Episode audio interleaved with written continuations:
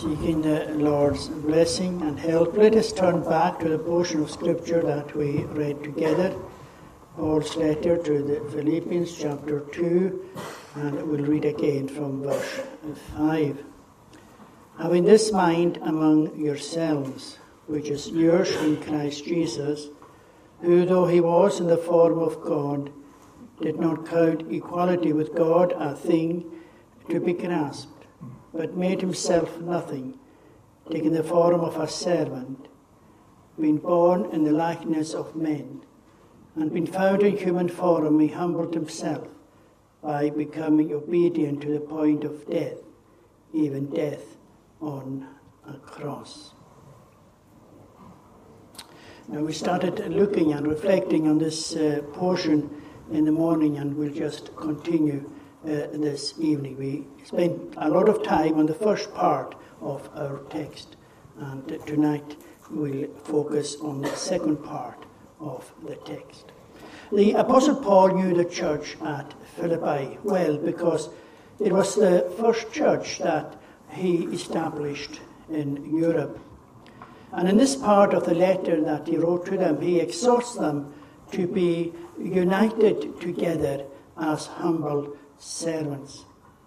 Paul's purpose in this letter, and particularly this chapter 2, is to create such a behavior among the believers that he deems appropriate for those whose citizenship is in heaven.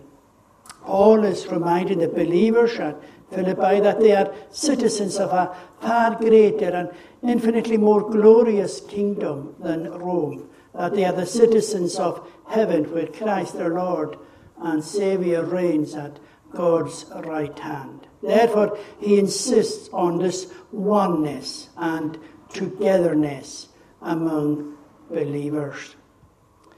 Because of the social culture of the day, the congregation at Philippi was in danger of breaking down because of a competitive spirit creeping in among the members through self ambition and uh, conceit. And so in verse 1 to 4, Paul urged them to practice humble, self sacrifice, and self denying service. And then in verse 5, he asks them to have the same mind which is theirs in Christ Jesus. Have the same mind among yourselves which is yours in Christ Jesus. In other words, to have the mind of Christ. And in verse 6, he illustrates what he means by pointing to Christ as the model or the example for behavior, the motive for behavior. The humble mindset that was evident in Jesus must be seen in all those who follow Jesus. And so Paul urged the church at Philippi to follow the example of Christ, who humbled himself. He has already urged them to act in the way that is proper for those who are in Christ, those who are united uh, to Christ, those who love Christ and who are followers of Christ. They are to think about each other as those who have a shared identity in Christ.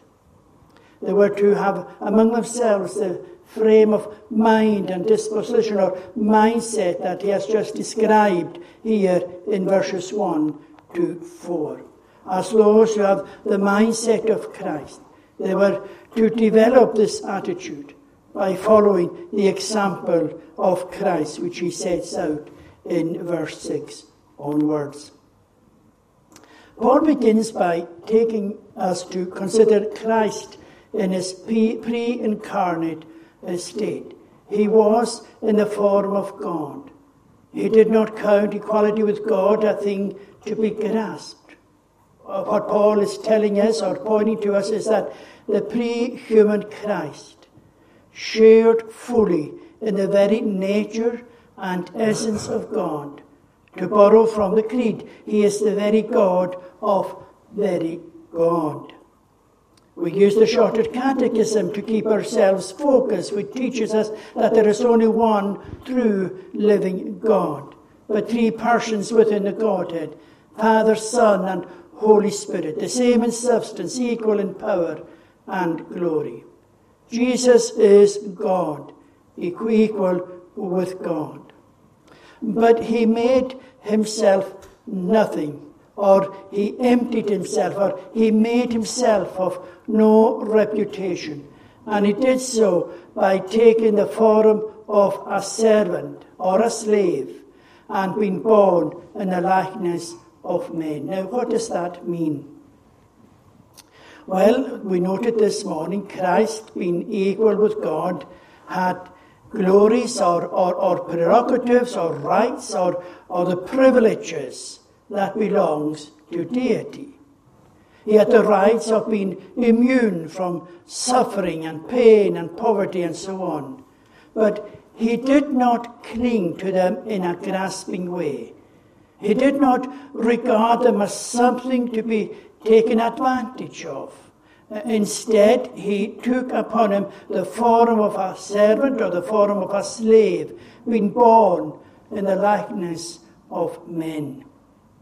The pre incarnate Christ, the pre existent Son, regarded equality with God not as, as something to excuse him from the task of suffering and dying to bring about our redemption, but actually as uniquely qualifying him for the mission that he uh, purposed to fulfill in the world.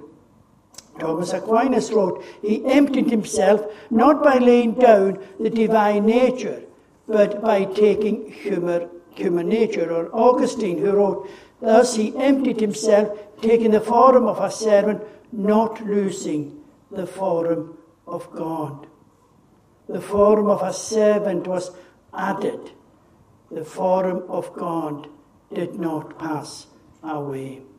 So we have the God man, Jesus Christ. Paul is saying that Jesus took the form of a servant, uh, that uh, it wasn't merely uh, the external appearance of a servant or of a slave. Christ uh, didn't merely take on the outward appearance of a slave, that he should look like a slave, though possibly he could have taken that external appearance. But this goes much deeper uh, than that. He's not saying that Christ distinguished himself or disguised himself rather uh, as uh, a slave, but rather he meant that Christ took the nature or characteristic attributes of a slave. He was distinguished as a slave, a true slave, a true servant of the Father. Slavery in, in the Roman world meant the lack of rights. A slave in the Roman world was a piece of property to be bought and, and, and sold. Slavery denied a person the right to anything, even his own life. Unlike other people, a slave had no inherent rights. To ascribe to Jesus, therefore, the status uh, of a slave was to assign to him a position of greatest humiliation and scorn in the social world in which these people moved. It meant more in, the, in this world, the world of this day, than it does for us uh, tonight.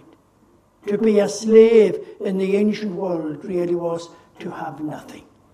To have nothing. And Christ was like a slave. He voluntarily became a slave, laying aside all his prerogatives as the Son of God, laying aside all his glories, all his privileges as the Son of God. He veiled all his rights by clothing himself in human nature. As stated for us in Paul's letter to the Corinthians, where he says, For you know the grace of our Lord Jesus Christ, that though he was rich, yet for your sake he became poor, so that you by his poverty might become rich. Now, when a rich man becomes poor, his manner of existence is, uh, is changed, but not his nature as a person. Christ never ceased to be the divine Son of God. Yet he veiled up the riches and the prerogatives of heaven for the, for the lowliness and poverty of a life in Palestine. Taking the form of a servant or a slave was not God minus, but it was God plus. Taking the form of a servant was not God minus, but God plus. He became the God man. Christ taking the form of a slave meant that he became dependent on his Father and became dependent on the power of the Holy Spirit. As we go and as we reflect through the gospel, even up to the point of the cross, we must remember that he was the Father's servant. From the very beginning of his life in this world, to, until he said, It is finished, and commended his spirit into the hands of the Father, he was a servant. He was a servant. Christ taking the form of a slave meant that he, that he, as we already noted, became poor. He said, Foxes have holes, and birds of the air have nests, but the Son of Man has nowhere to lay his head. He puts himself voluntarily into the circumstances wherein people mocked him, they spat on him, they made fun of him. He was treated with rudeness, he was treated with contempt. His glory was veiled, and he was despised, and he was rejected of men. They saw no beauty in him that they should desire him. He was a root out of a dry ground, without form or comeliness. Being born in the likeness of men. He was born or made in the likeness of men, which immediately suggests a beginning or becoming of men. It marks the assumption of something new. Jesus became something he had not previously been. The Word became flesh. As uh, we have already noted, he added a human nature to his divine person, so that, in accordance with our catechism, he had two distinct natures a divine nature and a human nature. Now we must remember, and it is important for us to remember, that these natures were not mixed. They were distinct natures a divine nature and a human nature in one persons, not two persons, in one persons. Two distinct natures, that is divine and human, but he remained one person forever. Again, we have the God man, or uh, to use the biblical term, we have God manifest in the flesh. He was not part man and part God, nor a mixture of both. Two distinct natures, but one person. As another person has said, he became what he was not, but continued to be what he always was. God, not God minus, but God added.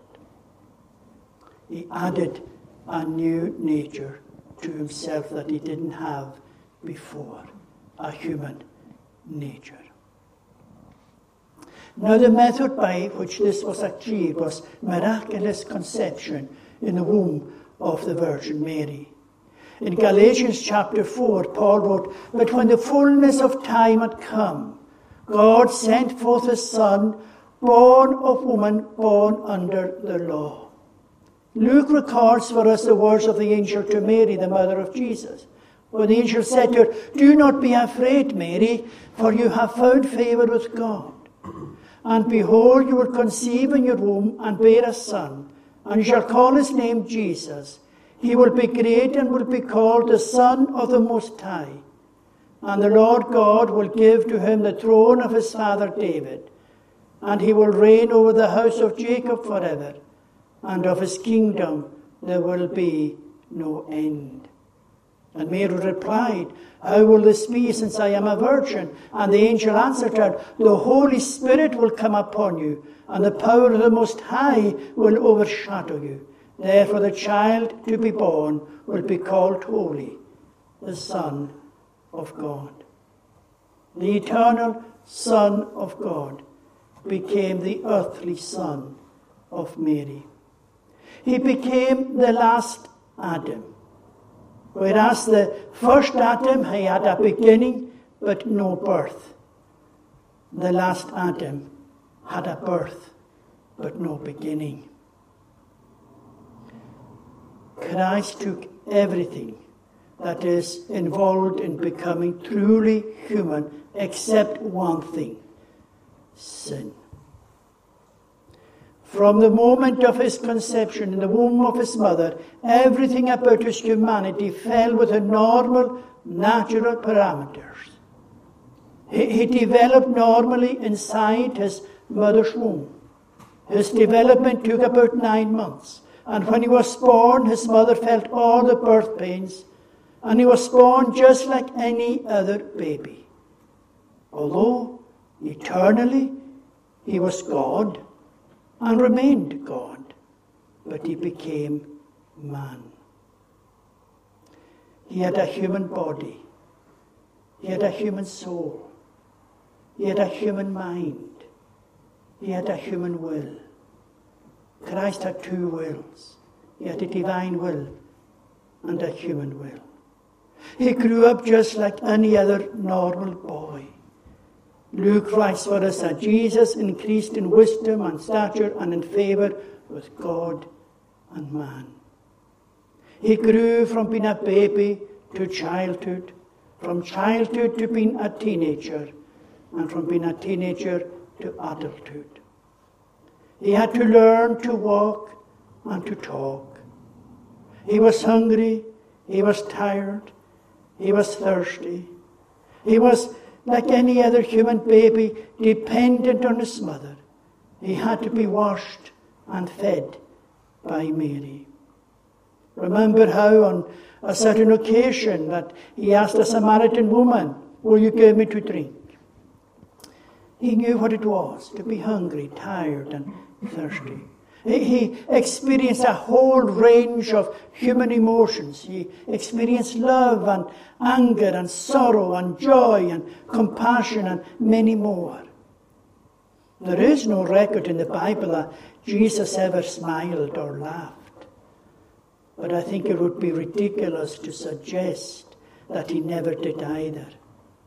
John Calvin says, Those who imagine that the Son of God was exempt from human passions do not truly and seriously acknowledge him to be a man.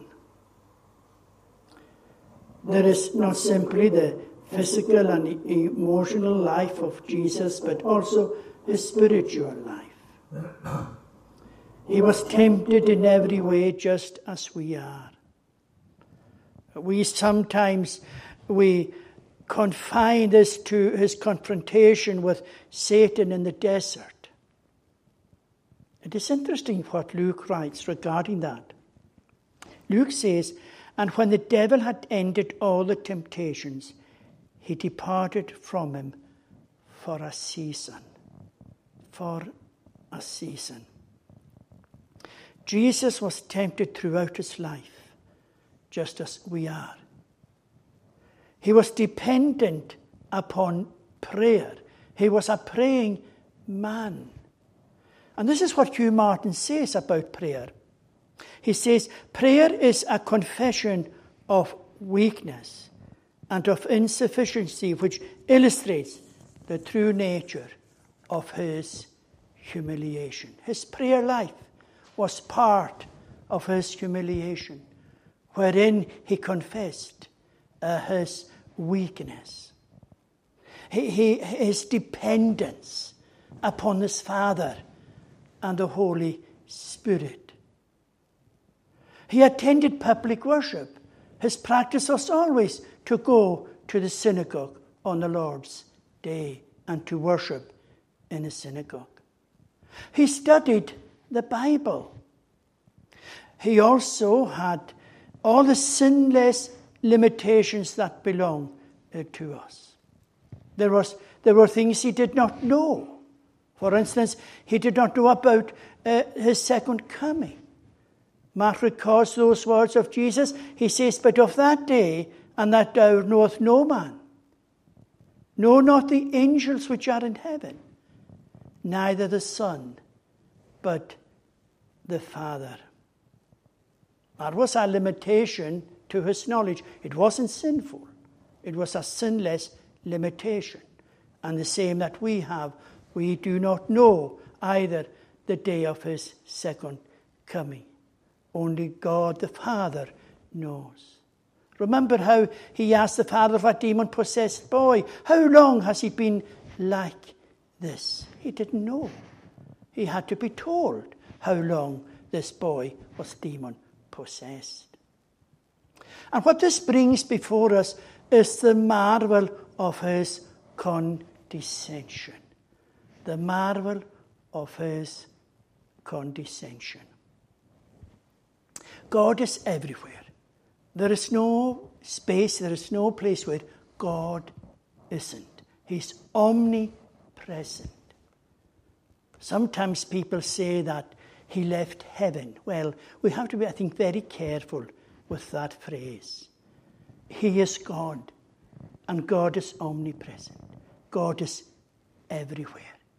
I always prefer to say that the Son condescended to take upon himself human nature. He who was truly God became truly man and remained truly God. His human nature, it could only be in one place at a time.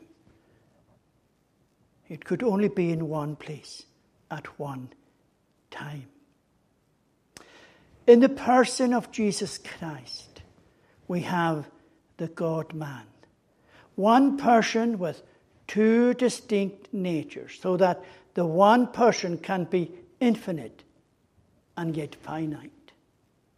The one person can be omniscient, knowing all, and yet ignorant. The one person can be omnipotent and yet powerless. Now that's a mystery. It's a mystery to me and it's a mystery to you.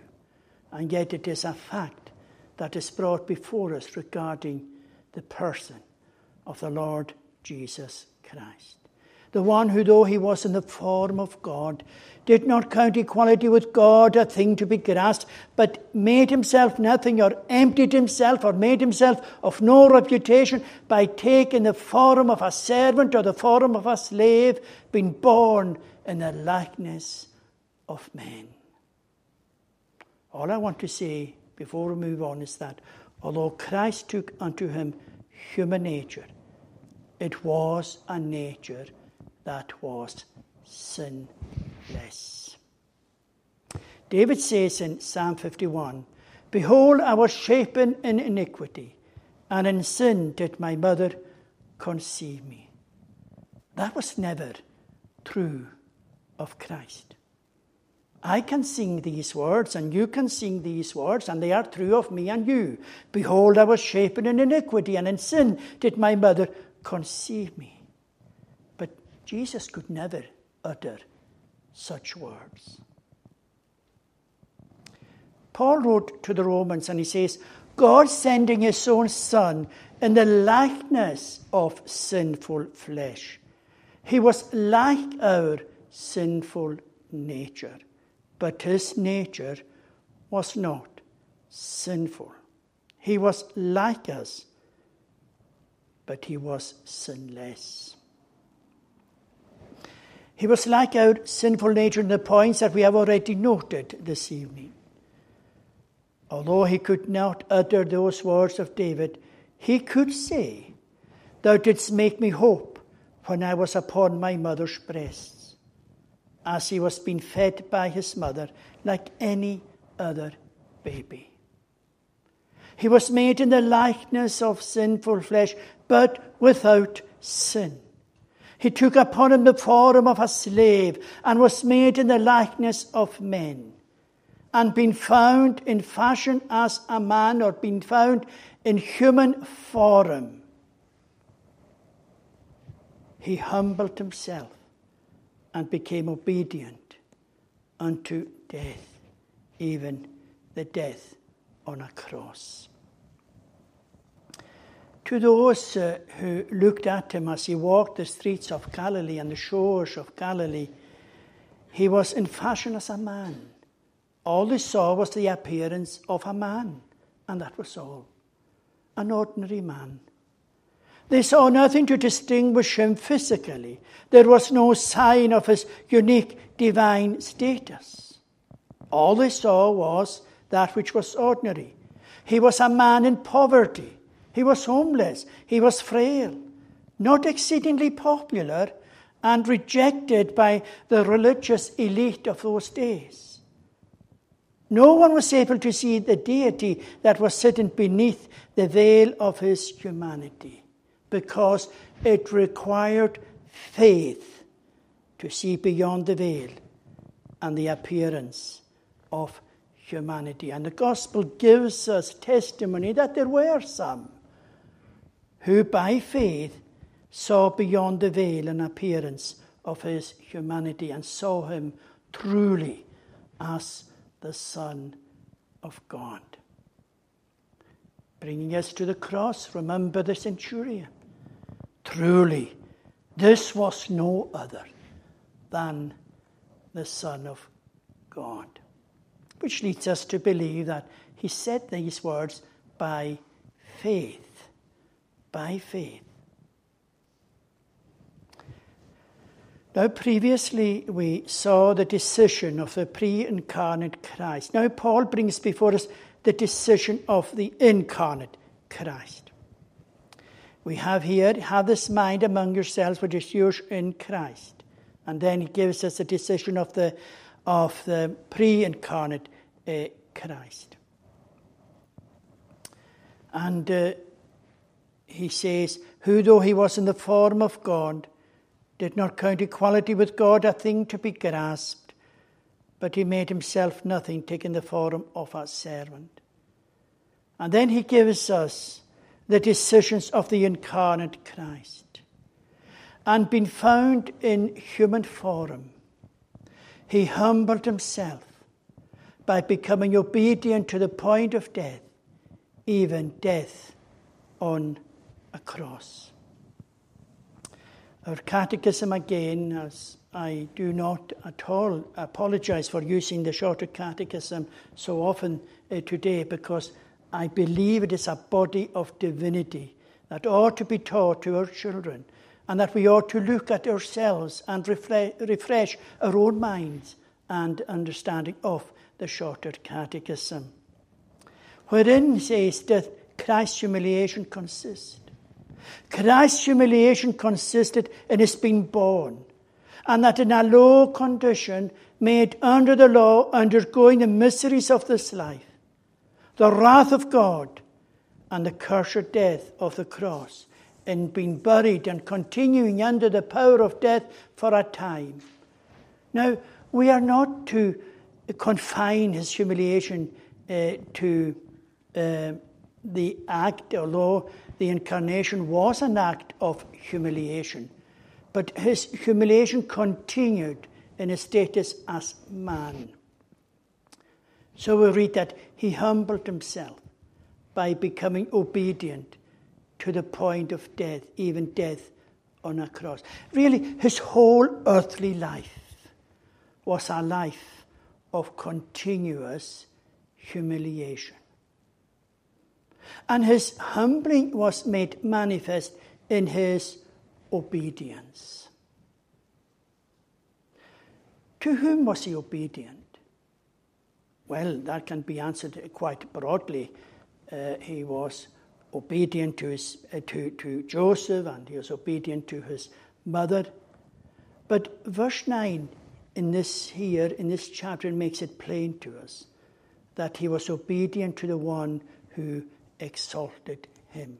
Therefore, God has highly exalted him and bestowed on him the name that is above every name. Now, this, just in point of passing, it is interesting in the words of our text that there, uh, from uh, verse 6 onwards, it is the decision of Christ. He humbled himself, but Christ did not exalt himself because it says here, God has highly exalted him.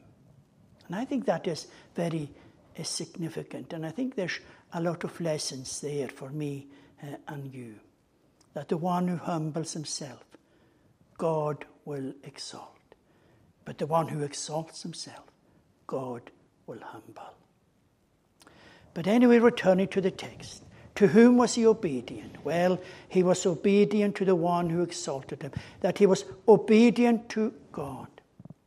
In the Gospel of John, chapter 6, Jesus says, For I came down from heaven not to do mine own will, but the will of him that sent me. John chapter 8. The Father had not left me alone, for I do always those things that please him. And as he made his way from the upper room with his eleven disciples, he said, As the Father gave me commandment, even so I do. Arise, let us go hence. He could honestly say, I have kept my Father's commandment. And to what point was he obedient? Well, it says here that he became obedient to the point of death, even death on a cross. He became obedient not simply to the point, yes, well, he became obedient to the point of death. But there's a depth in that. That, that doesn't just mean that he came to obedience just to the point of uh, him dying. He was obedient in death itself. He was obedient in death itself. He became obedient to the point of that means that he was obedient in the death itself because he gave his spirit into the hands of the Father. To what point was he obedient? And to death, even the death on the cross. The human nature of Christ was mortal. He was able to die. But as we have already noted, it was unfallen human nature. He was sinless. When we are conceived, as we already noted in the words of David, we are conceived with a fallen nature. We come into this world as sinners. But that was not true of Christ. He had a true human nature, but not fallen nature. His human nature was weak because he was made in the likeness of sinful flesh, not weak because he was, had a fallen nature. There is no indication that death was inevitable for Christ. All men die whether they want it or not because death is the wages of sin. Yet death was not inevitable for him in his humanity, and that it was unfallen human nature. Perhaps you could say that it, that, uh, that it was like Adam uh, before he sinned. Adam, before he sinned, had unfallen human nature. We read that Adam became disobedient unto death. But Christ, however, obeyed unto death. Adam became disobedient unto death. But here is one who became who obeyed into death. That was not possible for anyone else to be obedient into death. And that's why the point I was trying to stress there when I was pointing out that he became obedient to the point of death. He was obedient even in, in death itself because he gave his life. Death could not take a hold of him until he gave permission to death to take a hold of him. To take a hold of him. That's just the point that I'm trying to stress the, the depth of that phrase that we have that he became obedient to the point of death. And that was not possible for anyone else. It was not a common death, but the death on the cross. For the church at Philippi, Paul's remarks would be extremely striking. Crucifixion was considered as a barbaric form of execution of the utmost cruelty. It was a form of execution reserved for rebellious foreigners or violent criminals and robbers. And it was considered the typical punishment of slaves. It was a death to which the law had uttered a curse. In the Old Testament, we read, And if a man have committed a sin worthy of death, and he has to be put to death, and thou shalt, and thou hang him on a tree, his body shall not remain all night upon the tree, but thou shalt in any wise bury him that day. For he that is hanged is accursed of God, that the land may not be defiled, which the Lord thy God giveth thee for an inheritance. It was a cursed death. It was a death under the curse of God. And on that cross, Jesus not only took the curse upon himself, the curse that was upon me and you because of our sin, he not only took that curse, but he exhausted the curse. The justice of God was satisfied. The justice of God was satisfied. Jesus did not die a gentle death, but he died as a slave or a common criminal in torment on a cross of shame. His death was substitutionary. Christ's death was a substitute, it was for others, for he need not die for himself. And death could not take hold of him because he was sinless. He gave himself to death. He was obedient to the point of death, and I've already tried, at least in some small measure, to explain the depth of that phrase. Christ taking our place, substituting for us himself in his death on the cross. He paid the penalty that was due to our sins by taking our sin upon himself. For he hath made him to be sin for us who knew no sin, that we might be made the righteousness of God in him. He took what belonged to us and he gave us what belonged to him. He took the rags of our sin and he gave us the robe of his righteousness. Isaiah 53 brings to us the nature of Christ's death. He says, Surely he hath borne our griefs and carried our sorrows. Yet we did esteem him stricken, smitten of God, and afflicted. But he was wounded for our transgressions, he was bruised for our iniquities. The chastisement of our peace was upon him, and with his stripes we are healed. All we like sheep have gone astray, we are turned every one to his own way, and the Lord hath laid on him the iniquity of us all. The cross became the place of exchange.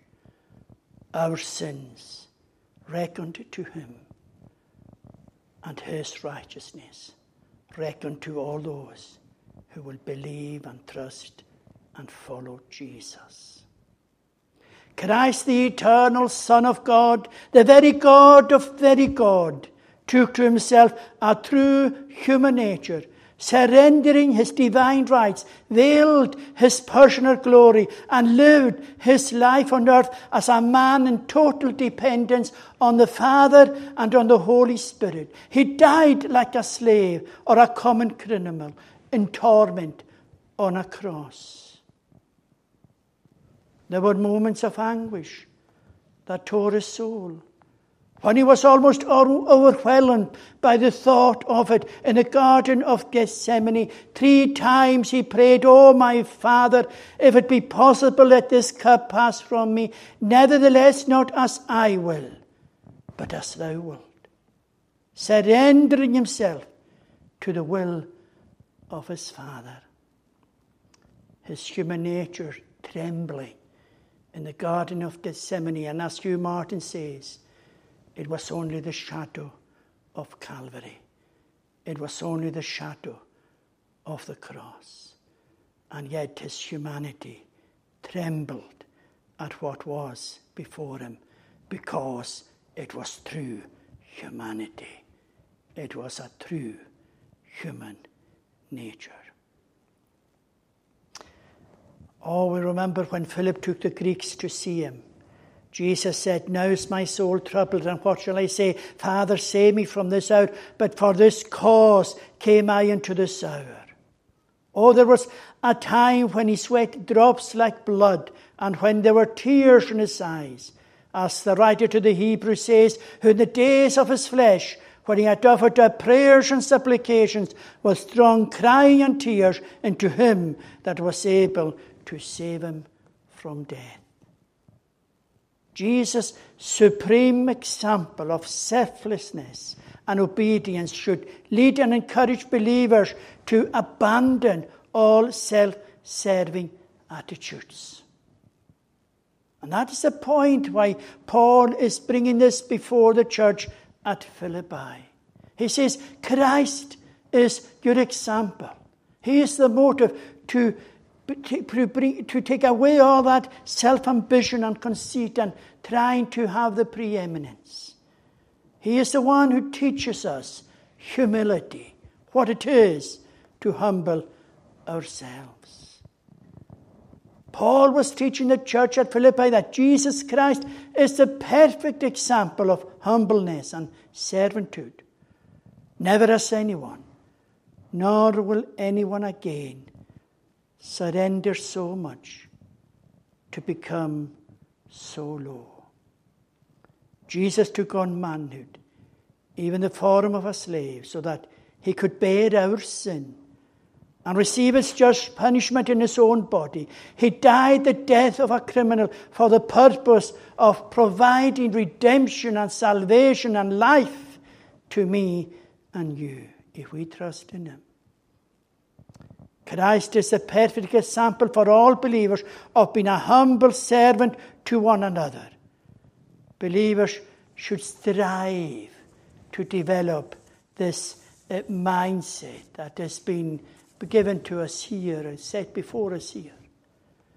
Realize that the ultimate reason that Jesus became a man was to bear our sin and die on the cross for sinners. He humbled himself by becoming obedient to the point of death, even death on a cross. Yes, much else was done by Jesus, of which we read in the Gospels.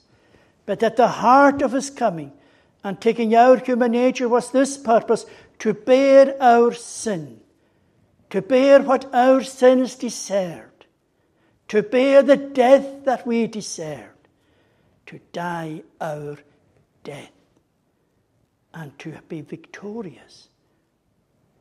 To be victorious, as we are reminded of every Lord's Day of the resurrection of our Lord Jesus Christ. What an amazing truth that is.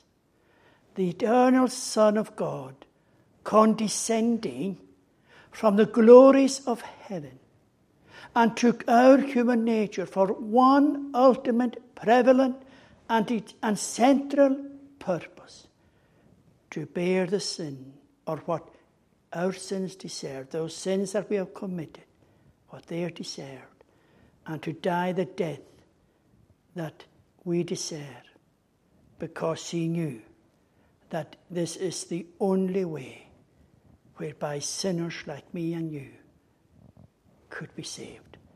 There is no other way that we can be saved. I am the way, I am the truth. I am the life. There is no other way whereby sinners can be saved but in Jesus Christ.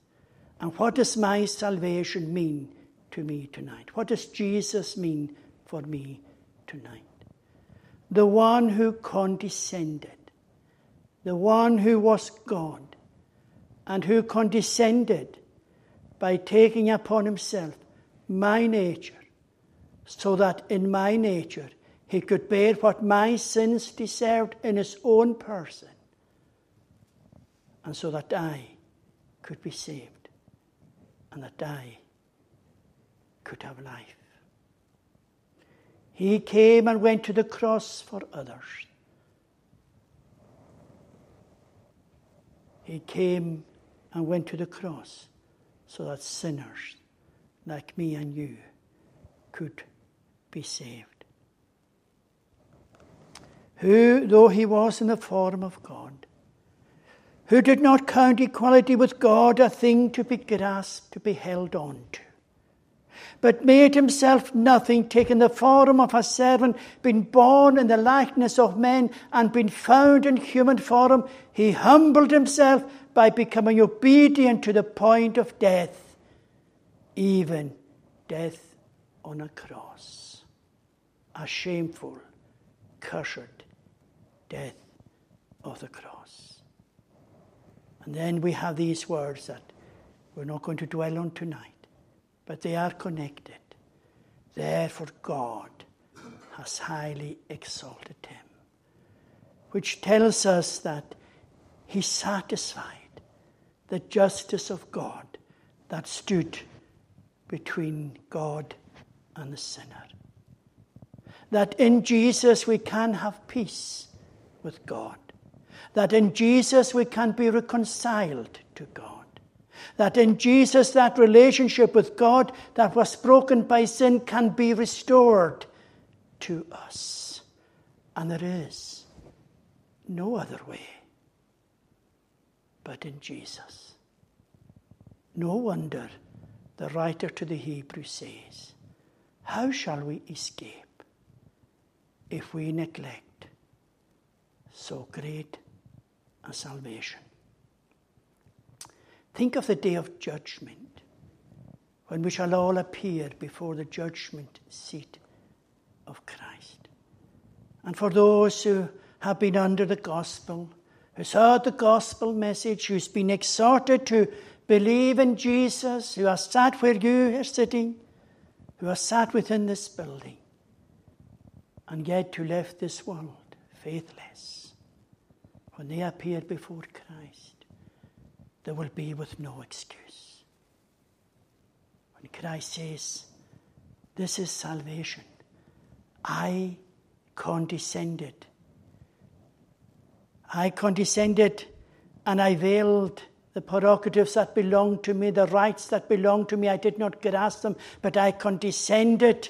I was born as a babe into the world so that I could bear what sin deserved.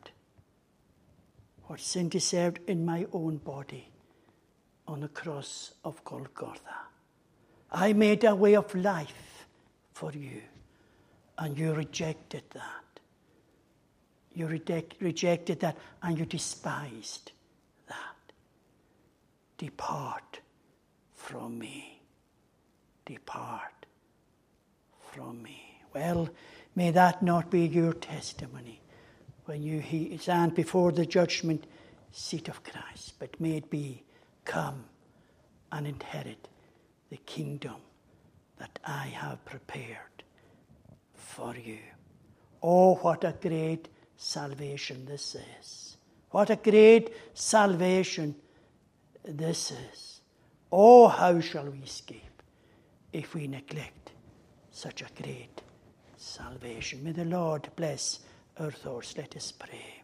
Eternal and ever blessed God, we have just touched on the preciousness of the salvation that thou hast worked out for sinners like we are, in and through thy Son.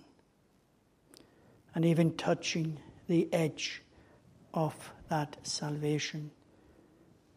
In our reflection upon thy word tonight, leaves us with an awe in our hearts. Oh, how great is our salvation. We pray, O Lord, that thou would bless thy word to us, that indeed it may be a means of encouragement to us. And we pray, O Lord, that thou would grant each and every one of us the grace to enable us to walk worthy of the gospel and to follow the example that Christ gave to us. That we will indeed be a servant to each other that we will bear one another's burdens, that we will love one another, that we will build up one another, that we will forgive one another. We ask, O Lord, that thou continue with us in coming days and forgive us our sins in Jesus' name. Amen. We shall conclude by singing to the Lord's praise from Psalm 16 at verse 8 on page 216. Psalm 16, verse 8. Before me still the Lord, I said, Sith it is so that he doth ever stand at my right hand, I shall not move it be. Because of this my heart is glad, and joy shall be expressed. Even by my glory and my flesh in confidence shall rest. Because my soul in grave to dwell shall not be left by thee, nor wilt thou give thine Holy One corruption to see. Thou wilt me show the path of life, of joys that is will store. Before thy face at thy right hand are pleasures evermore. Psalm 16, verse 8 to 11 to the Lord's praise. Before me still the Lord I say, sith it is so that he. Before me still the Lord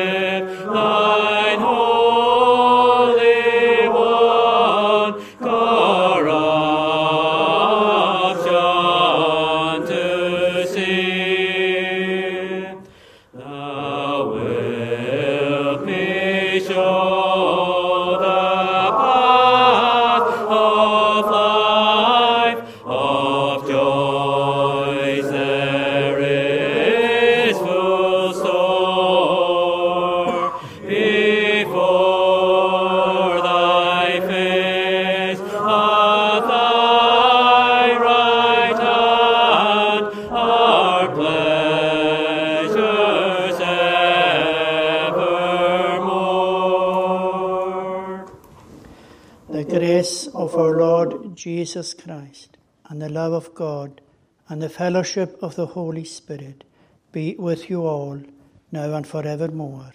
Amen.